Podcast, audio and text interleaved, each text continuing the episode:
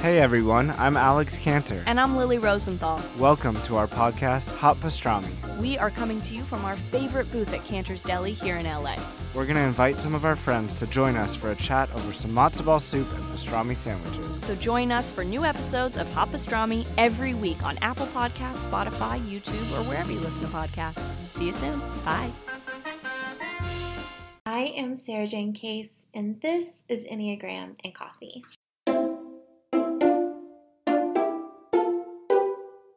Hello, happy Monday, and welcome back to the podcast.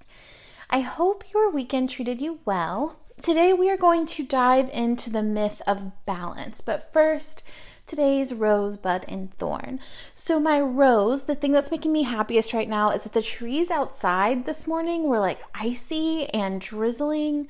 Like it was drizzling rain, and when you look out the window, it looks unreal. It's sparkling like a Twilight vampire in the sun. Like it is so pretty. Obi and I just kind of stared at it for a minute in awe. It was just absolutely gorgeous. My bud, the thing I'm looking forward to is afternoon coffee. I don't know about you, but I'm on like a 2 coffee a day regimen. Like I have my coffee in the morning with my breakfast. And then after lunch, usually around that 1 o'clock hour, I'll have an afternoon coffee. And I think that one's my favorite and I cannot wait to enjoy it. And my thorn is I've just been making a lot of decisions lately.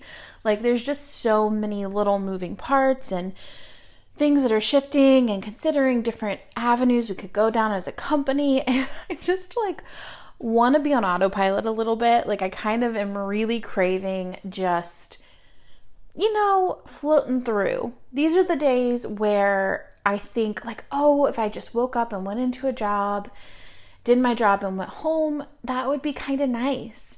But the truth is like, that's never worked for me. So wherever I go, there I'll be. There are always decisions to be made. And, but right now there's just a lot going on over here in terms of decisions that are going down. All right, let's dive into this conversation about balance. So this is probably the word I hear the most when I get curious about what people are craving and what they're going through. Often it's balance, right? I just want balance. I'd feel good if I just could find the right balance. Or even just things like, I could be more balanced. Yes, like I'm happy, but I could be more balanced. And I hear this even more frequently when we're talking with folks who have children, right? Like, I want to find that perfect balance where I can be there for my children and I can take care of myself. I can be there for my spouse and do the work that I need to do in my life.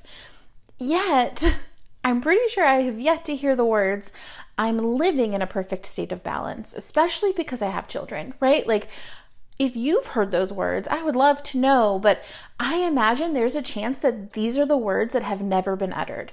Like if there's a sentence that has never been said, I have achieved perfect balance between my self-care, my work, my children, and my spouse, maybe the words, right? It's just, especially not in earnest. If we're being truthful, I think it might just be a thing that doesn't exist. And most of us spend our life in this attempt to find balance, but find tension instead, right? This push-pull between two elements, work and play, self-care and sacrifice, restriction and pleasure. A dance between two things. Sometimes in attempts to find balance, we swing all the way to the other extreme, right? Maybe going from restriction to binging in hopes that it will bring us back to the center. And sometimes we land in the middle, but perhaps more often we just go back and forth between these two extremes. I want to propose that perfect balance doesn't exist. And for those of you that are familiar with my work with the Brave Collective, you may be thinking, but Sarah Jane, isn't your tagline helping people to find the perfect balance between self-care and productivity so they don't feel guilty for how they spend their time? Yes, it is. And that's because we're all in the search of an ideal version of balance. Yet, what I encourage my collective members to find is their version of balance right now. Meaning, we will never have a perfect 50-50 split between work and self-care or self-care and sacrifice. We will have seasons where work takes more of our time and seasons where family is a priority.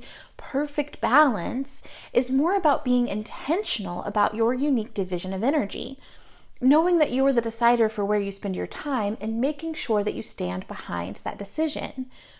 I get it though. Like, balance is appealing to all of us, right? It's appealing to those of us who are addicted to doing, because it's a goal that will never be achieved. And therefore, we can always feel like there's more to be done. It's also appealing to those of us who prefer not to take action, because it's this really good excuse for us to not do. We can say, well, I'd love to do that. I just need to find a sense of balance first.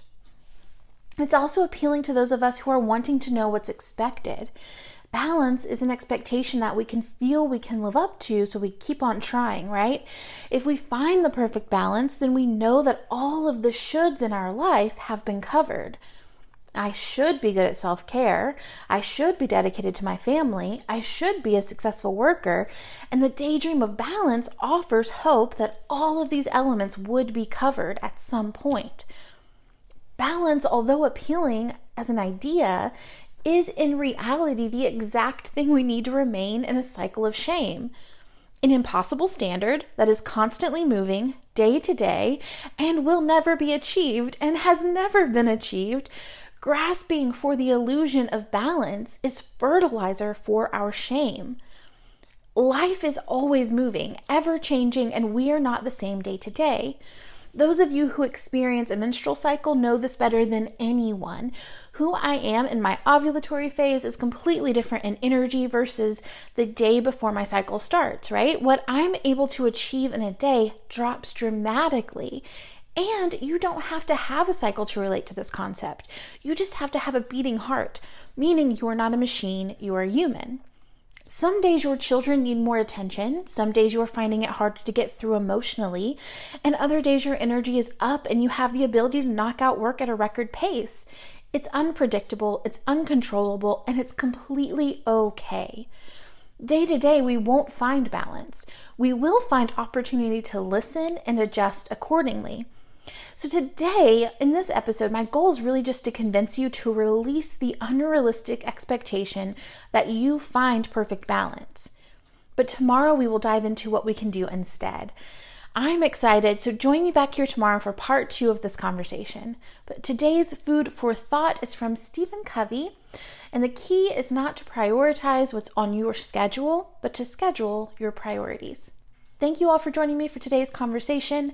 As always, it's such a joy to create this content for you. And if you have 30 seconds to leave a rating and review in iTunes, that would mean the world to me. I'll see you tomorrow for the next episode.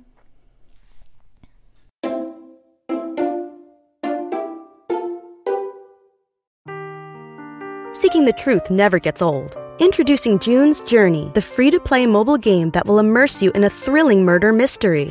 Join June Parker as she uncovers hidden objects and clues to solve her sister's death in a beautifully illustrated world set in the roaring 20s. With new chapters added every week, the excitement never ends.